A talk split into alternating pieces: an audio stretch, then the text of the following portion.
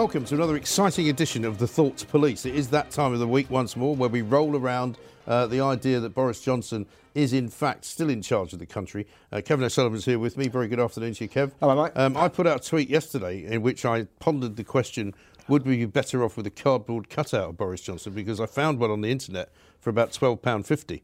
And it'd be a lot cheaper, wouldn't he? Because since he can't seemingly operate. Uh, the um, cardboard cutout would be better at yeah, Zoom. Yeah. Well, the cardboard cutout would be better at Zoom. Um, also, you wouldn't matter if you couldn't hear what he was saying because he hasn't got much to say anyway. He did an entire press conference stroke speech to Parliament without actually saying anything. I know. Last night's uh, great announcement to the nation was basically there will be an announcement on Thursday. Yeah. These are psychological tricks. There's no doubt about it now. Also, I was told today by John Rentoul that he didn't believe a word of the actual, um, you know, Wi-Fi falling over. That he actually think, thought that Boris, and I mean, this is quite a serious allegation Yes. for a proper political That he writer to avoid make. scrutiny that he actually Parliament, yeah. deliberately went off air so he wouldn't have to face people like Graham Brady. Yeah, Graham Brady was the next question. Mm. Funny it crashed then, wasn't. Yeah. it? I mean, it's either that, and that's disgraceful, or the other disgraceful possibility is that this befuddled old git can't use Zoom. Well, how about Downing Street gets a slightly better piece of machinery in? I mean, Dan Wootton said this. He said, well, surely they could get him a sort of microphone which is broadcast ready. Surely they could put him into a studio in Downing Street. Surely they could produce some kind of green screen. I mean, it's, mm-hmm. these things are not that difficult to do. Well, as John Rentoul pointed out on your show this morning, uh, in the past they have actually run cables from Parliament to number Yeah. 10 Downing Street. It's only 350 metres, Yeah. so why didn't they do that to make sure they had a connection? But that tends to make you suspect that he deliberately wanted I mean, you can't imagine if they were doing this from the Oval Office in the United States of America that it would look like that or sound like that. Yeah, it's just you can't. It's you Toy could- you- Town stuff. You couldn't make it up. Could you? Oh, press mute. Mute's not what mute. Oh, no, no, oh, Yeah. for God's sake, you're the prime minister. I know, You know. I know. It's really quite, quite. Uh, But uh, as you say, mate, uh, uh, then he went on to address the nation later on in the uh, evening and uh, said nothing, precisely nothing. Right. except this sophistry that uh, we, I'm very happy to announce that after a month of lockdown, we will be coming out of lockdown on December the 3rd. go into another and one. here's a new thing. It's a different kind of lockdown. It's called Tier 3. Yes. I mean, this is just a lockdown by any other name. It's just like keep calling it. Next, they'll be doing one of those fire bricks. Yeah, fire they had in yeah. Wales. You know, I haven't used that one yet. Yeah, and by the way, suddenly, so we've been talking about Christmas. Suddenly, last night, Easter's Yeah, in the frame. right. This is endless. Right. Endless. I know it's, bas- basically bonkers, isn't it? But let's move away from Boris for a moment because I've got to ask you about Fulham because by bizarre coincidence, right, on Saturday night we were watching something.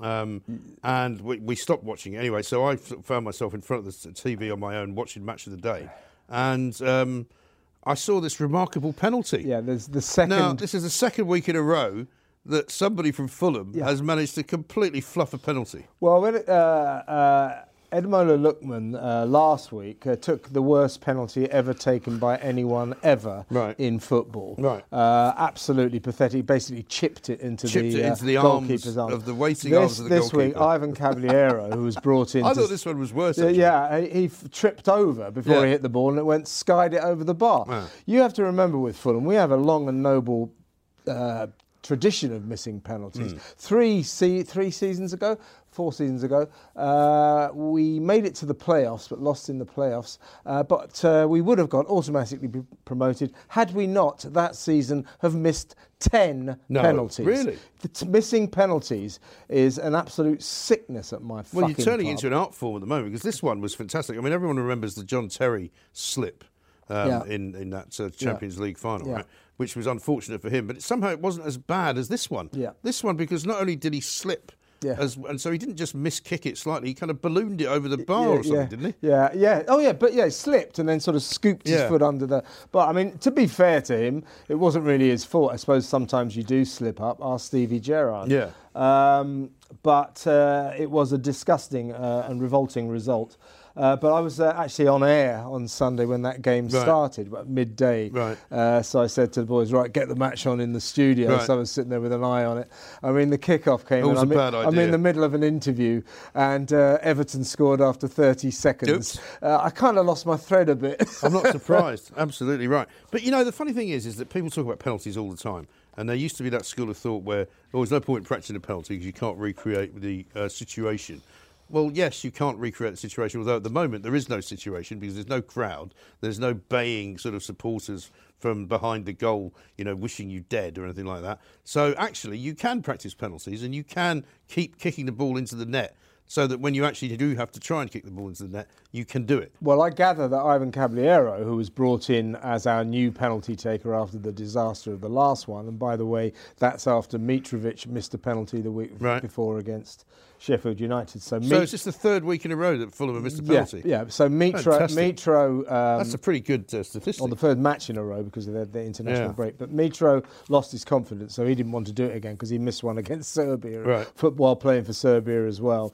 So they bring in Lookman, he fucks it up royally. Right. So apparently, all last week, Ivan Cavaleiro has been practicing penalties. A lot of fucking good that There did. must be something to it, mustn't there? Because I think it, it's probably psychological true. now, If yeah. you do think you're going to miss it, you're going to miss it. It's that simple. I know, I know.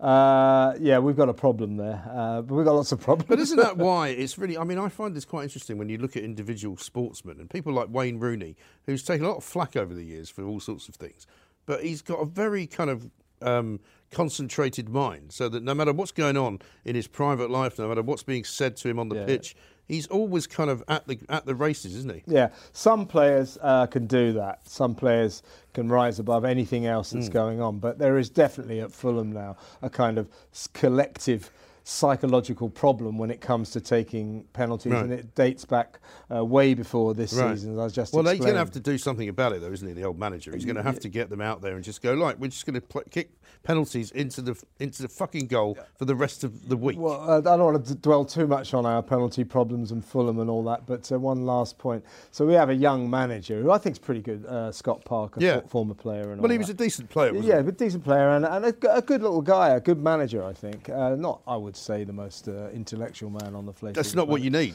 Uh, but he, uh, so after Lookman fucked that penalty up, he goes, because Lookman's like 21, 22 years Hmm. old.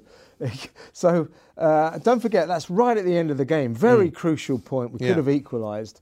And Parker goes, well, the boy, uh, the boy's made a mistake. He knows that. He'll learn from it. The boy uh, could have done better, but the boy will learn from that. He's very young. And I'm thinking, well, if he's a boy and he's very fucking young, why did you get him to take the fucking penalty, you fucking fucking idiot? Well, he wanted to teach him a lesson, Fuck obviously. bloody people in football, they're so stupid. Well, they can be, yeah. Yeah. But anyway, that's enough of your personal grief. That's enough of my personal pain misery, for yeah. the moment. Let's talk a little bit about um, uh, America because today, for the first time, we're seeing uh, reports from the US of A uh, that Trump has basically conceded, not quite in the way that maybe he was meant to, and not completely sort of you know full concession speech Yeah. time, but he has now agreed that uh, that Biden, for the moment, is the winner.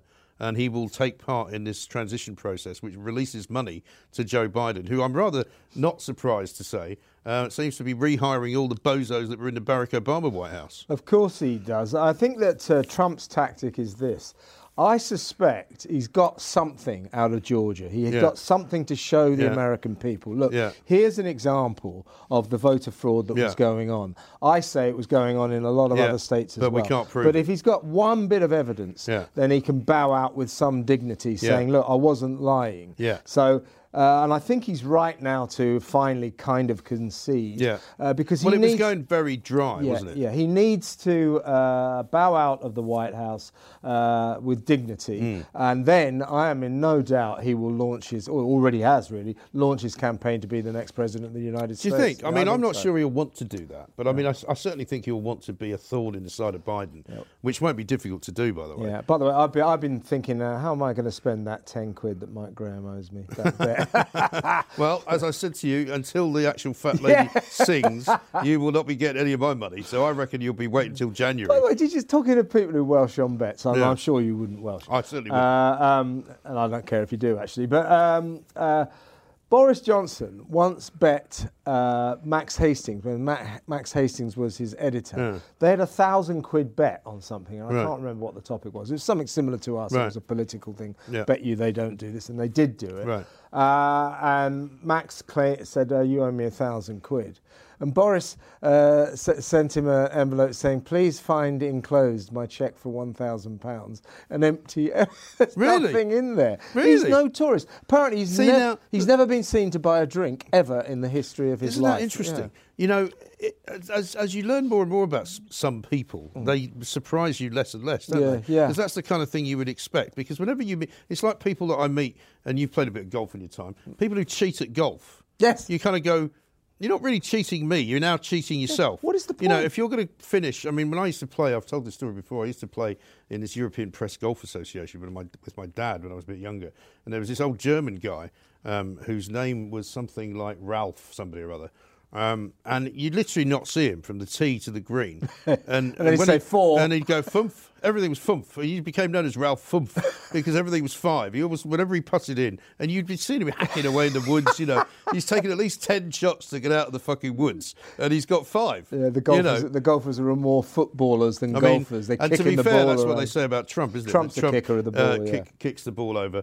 Um, and you know, so we should talk actually about Ivor Key, Ivor Key, who you may or may not Our old remember, friend, yeah, from New York. Yeah, from New York, do, and yeah. Paul Callan, two of our uh, old colleagues that passed away this week. Um, Both legends. both legends. Ivor Key was my best man. Um, funnily enough, when I got married back in 1987 in New York. Yeah. And uh, he was one of the great kind of uh, miserable old gits I think that I've ever met. And he, he took great delight in it. I was talking to George Gordon over in the States about him, and he said that um, they'd basically. Um, Taken his driver's license off him, which was much to the delight of all Connecticut residents because of the danger he was causing on the roads. but also, um, he didn't get on with most members of his family. Fact, one of his daughters didn't speak to him, and I think the, the other one. Um, Was that he- M- Melissa? Was Melissa, yeah, she's out in. She's working for Dr. Phil now, apparently. Is she? over in LA? Um, and uh, his other daughter, he did speak to, but he didn't visit. You know, and he was just this very kind of curmudgeonly, crotchety, curmudgeonly Yorkshireman. Um, but Funny though, very funny funny, guy, but a funny very guy, funny guy. Yeah. Um, he once said to me as we were driving, because we used to go, and, I introduced them all to playing golf when I was living there. Yeah. And we used to drive up to um, this place called Delaware Water Gap. And on a Saturday morning, uh, he was sitting in the car with me once. And you know how in Manhattan, if you drive at the right pace, Yeah. all the lights just turn green Yeah, at the yeah, same yeah, time. you're trying to get And we started to get a little bit too quick, and we ended up stopping at one light. And this old guy was walking across the road very slowly. Um, and Ivor just said to me, you know, the thing is, he said, I don't think I want to be living in Manhattan, you know, as I, when I get older and I get retired. There's no place for, for old people. And just as uh, he said that, this guy sort of appears in front of the car and he winds the window down and goes, Get out of the way, you old prick. you know, and that sort of summed him up, really. That he didn't care very much about anybody else at all, but he was a great guy. So we mourned his passing. And Paul Callan, um, the father of Jessica Yeah, who was used one to of your, work- used to work- used to work for you as one of the 3M girls. 3M girls, yeah. Um, I mean, he was an incredible character. This was a guy who wrote colour pieces before anything had ever happened. I mean, he was famous for getting on a plane and sort of creating and crafting this beautiful piece of colourful writing, and then working out whether or not that would actually tally with what had happened. Yeah, he was an excellent writer. Uh, funny enough, I mean, that Paul, great guy, great guy. Every Hmm. Really time, funny guy If you well. ever walked into a pub and Paul was sitting at Yeah. the bar, you knew you were going to have some fun. Yeah. Uh, he was a guy of the old Fleet Street tradition, uh, where he didn't let work get uh, too much in the way of his drinking and his socialising, uh, but did crop up now and again to Yeah. write great big spreads in the Yes. paper. But the thing, the funny thing uh, about what Paul specialised in brilliantly, which was colour writing, is it doesn't really exist anymore. No. Every paper had their star colour writer. So if there was a big news story, even a court case, they'd send down Mm. Yeah. the colour writer to depict it To sort of in- craft with, it, yeah. with, with great writing. Right. And it's, I lament the passing Yeah. of that because you don't get that anymore. And by the way, while we're talking about newspapers, what a disgrace these papers are being throughout this COVID crisis. The, the other day, was it two days ago?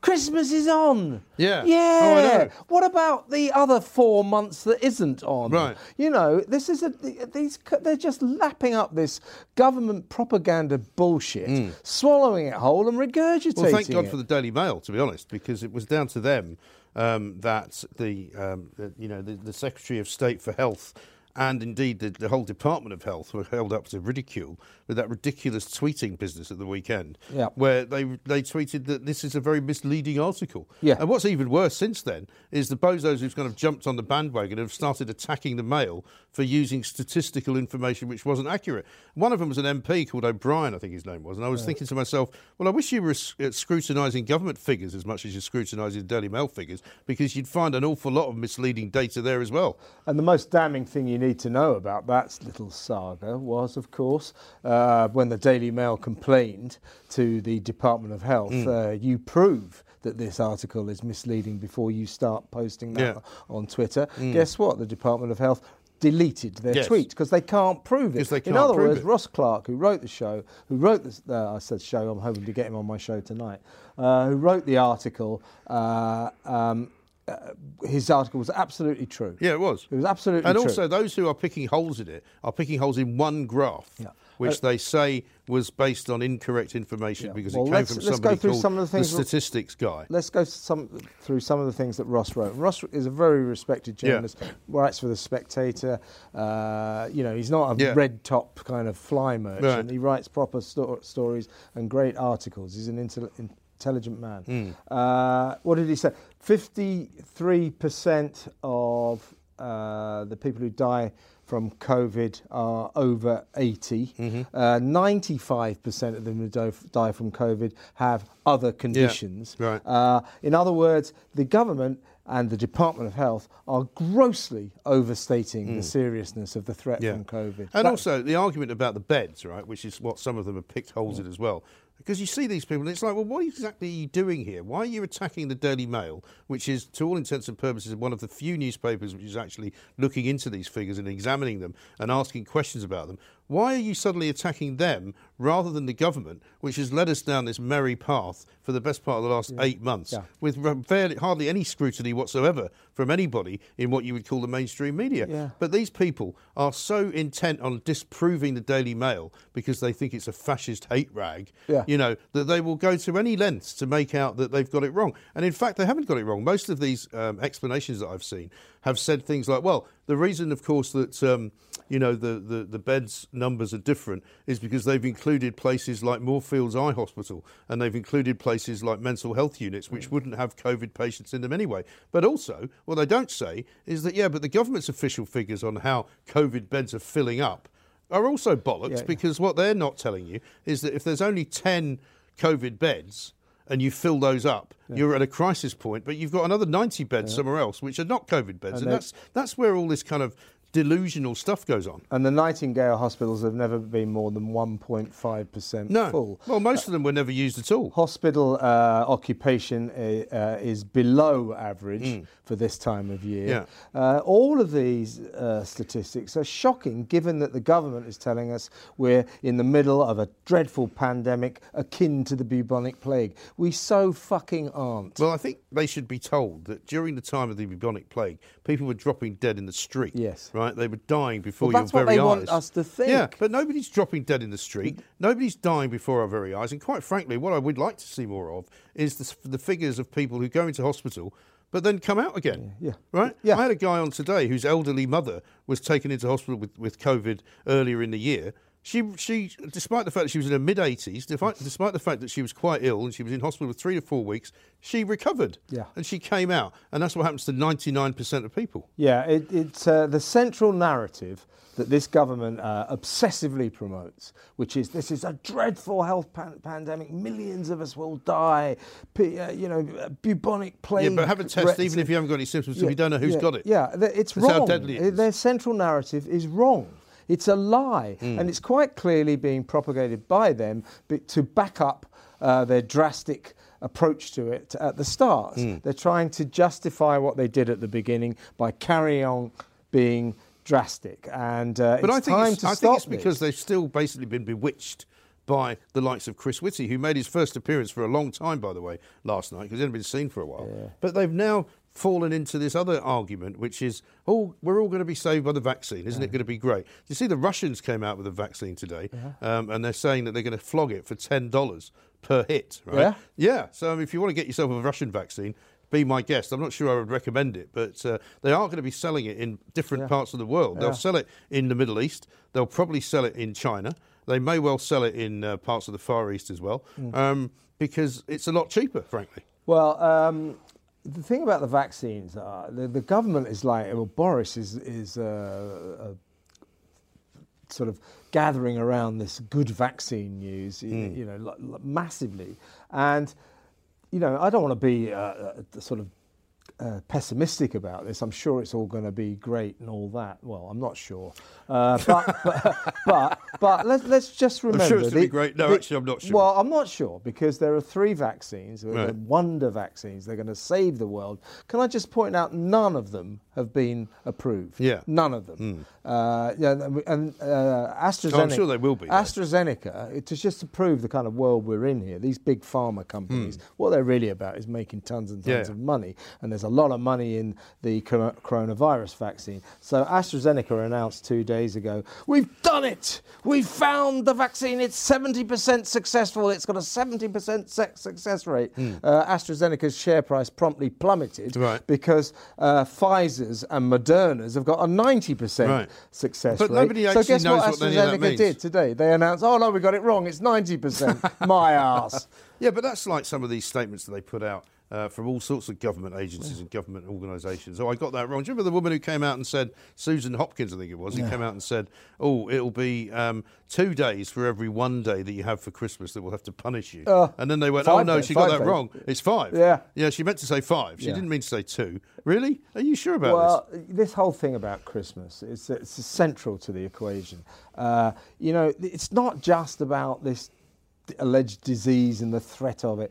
This is about uh, the philosophy of the way uh, a a free Western country should be governed. They cannot and must not interfere in how we spend Christmas and with whom we choose to spend Christmas. It has got fuck all to do Yeah, with the government. that, Kevin, if they do not interfere with what we do, then how is that in any way defensible by the use of the science? Because if the science tells them that for the rest of the year, apart from five days around Christmas, they have to tell us how to behave, then clearly it means that actually they don't have to tell us how to behave because they're not doing it for Christmas. Yeah. Why would they do it for the rest of the time? Yeah, I mean, they are. Don't get me wrong. They are going to interfere mm. in our Christmas. They keep saying. Well, they're Christmas, try. Christmas won't be normal this year. I'll tell you what, Boris, it fucking well will for Yeah. loads and loads of people. Well, of it people will be. who I are haven't going to ignore everything you say. I haven't met anyone yet who says that they're not going to have a normal Christmas. Yeah, Everyone I know is having a normal Christmas, whatever I that mean, is. I was listening to your show this morning again. John Rentoul, excellent guy, uh, always a good uh, listen.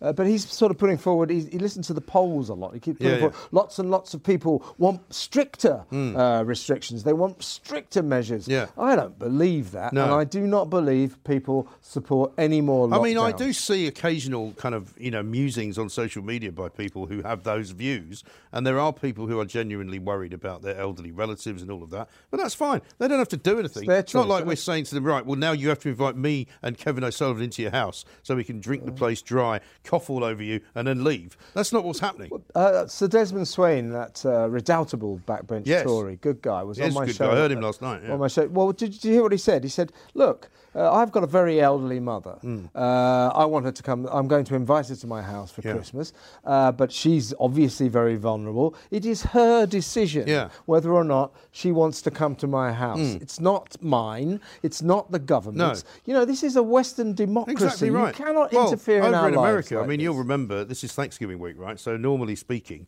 the whole of America basically grinds to an entire halt. I used to go. I used to have a nightmare at Thanksgiving because I would always go and see my kids when they were living there. And unfortunately, their mother was never very much help at sort of getting them anywhere close to where I was going to be. So I'd have to usually fly to somewhere like, you know, Philadelphia, hire a car, drive to Washington, D.C., go through acres and acres of traffic out towards Reston, Virginia, Yeah. where they lived Yeah. and then try and get them back to a train that I could get on. And I nearly missed the final last train out of there to Connecticut. And I would only ever go for like three or four days. It was absolutely fucking nightmare, right? But you know, it's a proper holiday. Not giving Thanksgiving yeah, for that. it's a proper holiday, right? And um, my my sister Mari, who you know well, Yeah. um, is having a little Thanksgiving thing. But my mother, who's now ninety six, right, and is certainly frail. I mean, she's as strong as an ox in a way because she's now fallen twice, and the doctors are like, "You should be dead," but she's okay. She's got two I don't friends. think your mum's ever going to die. No, I know. She's- well, people say she's indestructible. It's going to be her and Keith Richard at the end of the, end of the world. You know. way, Keith Richards given up smoking. Has he? Why? What for? yeah, he's about Oh, 90. yeah, I was thinking I might have done myself a bit Yeah. of damage. You I- I reckon? just found out they're bad for you. yeah, do you reckon, Keith? You know, um, I think he's given up all drink apart from beer Oh, as that's well. so depressing. I know it? it really is. But you know, she's got two friends coming in from um, the city, from New York. Both of whom she said, "Look, if you don't want to come, because I think there's a, a, a similar kind of thing in place where you're not really supposed to travel." Um, but she said, "Look, if if you're happy to come, we're happy to have you." And my mother said to, to my sister, "Of course, I'd want them to come because I want to have some company." You know, can you imagine if she was on her own? Never mind, just with my sister. Yeah. You know, with nobody to see, nobody to talk to. That's what. That's not what most people want if they're old, and it's not what most people want, even with the risk that they're going to run. They'll go there. She said they won't have any contact with her. They'll sit around the dining table, reasonably well spaced out, and it'll be fine. But it's their You know, decision, and it's the their. But it, they're taking that decision, and my mother in particular is making the decision for herself because she wants some company. We've got a big mission creep going on on this side of the Atlantic, Yeah. uh, and that is a government and a prime minister who have forgotten that it isn't their business to interfere in our personal lives. They've definitely got the As taste you for it, said this morning, Mike. Uh, apparently, uh, couples can have sex together, but they can't play tennis. Yeah. Well, I mean, this is what Listen, this I wouldn't be is- against that to be honest, because Yeah. I'm not a big fan of tennis. game, set, and match. You That's know. fucked you. But somebody did put a, a question mark over the on, on Twitter saying, "Can you fuck your wife on a tennis court?" I'm not quite sure what the answer is to that. There'll be some regulation against it, no doubt. Maybe it'd have to be your own tennis Yeah, court. that's forty, love. juice. but you know, the thing is, it's it's reached ridiculous proportions now. Where where, where you just there are there are, there are reasons like the, that poor woman up in. Um, um, uh, Worcestershire, who we've been getting on the, The show, shop lady, yeah. the shop lady, who's who's basically just the salt of the earth kind of person that you want on your side in any situation in, in this country, and and what this country used to be made up of. You know, not the dozy police officers who came in and said, well, "I've got this bit of paper here says that you've got to shut the shop." You know, she's going, "No, bollocks, I'm not doing it." Yeah. you know, Yeah, get yeah, lost. yeah, you know, yeah. find me then and watch me not pay. And uh, let's just quickly talk about some. You know, I mean, it seems to me now I can't think of any other uh, explanation except the government's got it in for pubs and restaurants. Yeah. They don't want us to enjoy ourselves anymore. Yeah. What's they all are dis- they think three quarters of our pubs, seventy-five percent of all pubs and restaurants are going to close down because of what's happening Mm. Jesus. to them. Uh, and the theatres, by the way, theatres in the West End. yeah. You know, this is the jewel of one of These the jewels. massive business. This is one of the jewels of our country. This is the West End Mm. is the finest theatre land in the entire world. Right. Everyone knows that. And uh, last week, I, I picked up the Evening Standard, the local London paper, and I was confused because there are all these adverts for pantos and Christmas specials Mm. Right. at all the theatres, how to get tickets. So I got Matt Hemley onto my show on Sunday, Yeah. uh, and he's uh, the news editor of the Stage, the theatrical Bible Oh, yeah. uh, newspaper. And uh, I said, "What's going on?" I thought I didn't, I didn't realise the theatres were open. And He said, "Well, at this stage they're not. This is just a hope."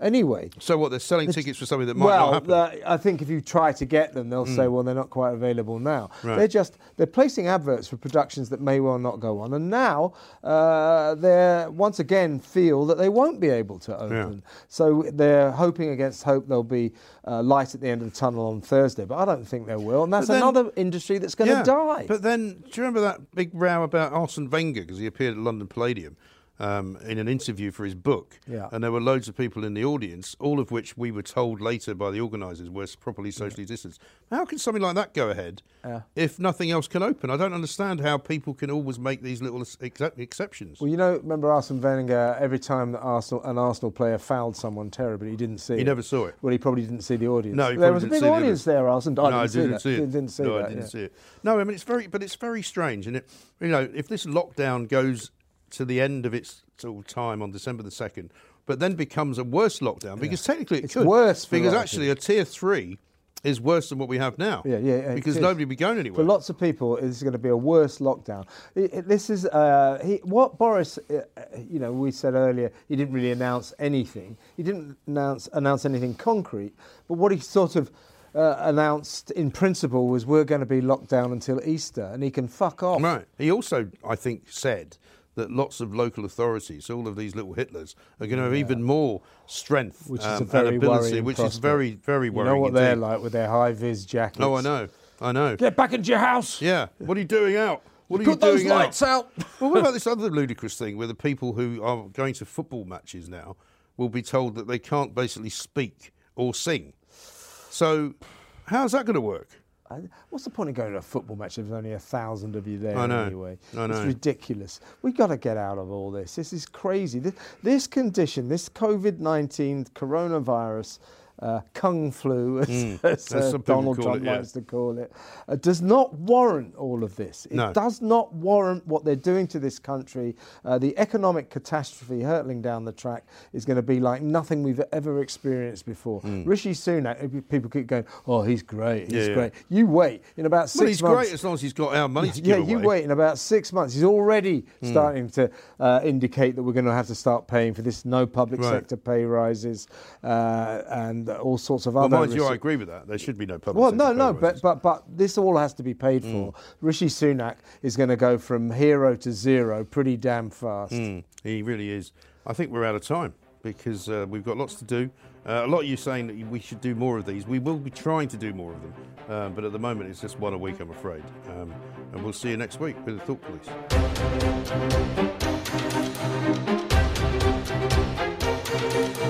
It's like people that I meet, and you played a bit of golf in your time. People who cheat at golf. Yes. You kind of go, you're not really cheating me. You're now cheating yourself. What is the point? You know, if you're going to finish, I mean, when I used to play, I've told this story before. I used to play in this European Press Golf Association with my, with my dad when I was a bit younger, and there was this old German guy um, whose name was something like Ralph, somebody or other. Um, and you'd literally not see him from the tee to the green. And, then he'd when say he- four. And he'd go fumph. Everything was fumph. He became known as Ralph Fumph because everything was five. He always, whenever he putted in, and you'd be seeing him hacking away in the woods. You know, he's taken at least ten shots to get out of the fucking woods, and he's got five. Yeah, the You golfers, know, the golfers are more footballers than I mean, golfers. They're and kicking to be the fair, that's what they say about Trump, isn't Trump's it? the Trump, kicker of the uh, ball, kick- kicks the ball over.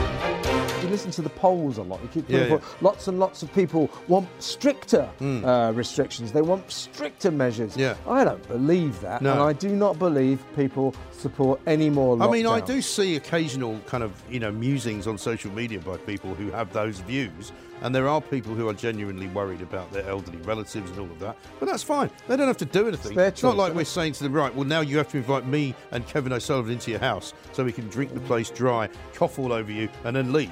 That's not what's happening. Uh, Sir Desmond Swayne, that uh, redoubtable backbench Yes. Tory, good guy, was He on my good show. guy. I heard him last night, yeah. On my show. Well, did, did you hear what he said? He said, "Look, uh, I've got a very elderly mother. Hmm. Uh, I want her to come. I'm going to invite her to my house for Yeah. Christmas, uh, but she's obviously very vulnerable. It is her decision Yeah. whether or not." She wants to come to my house. It's not mine. It's not the government's.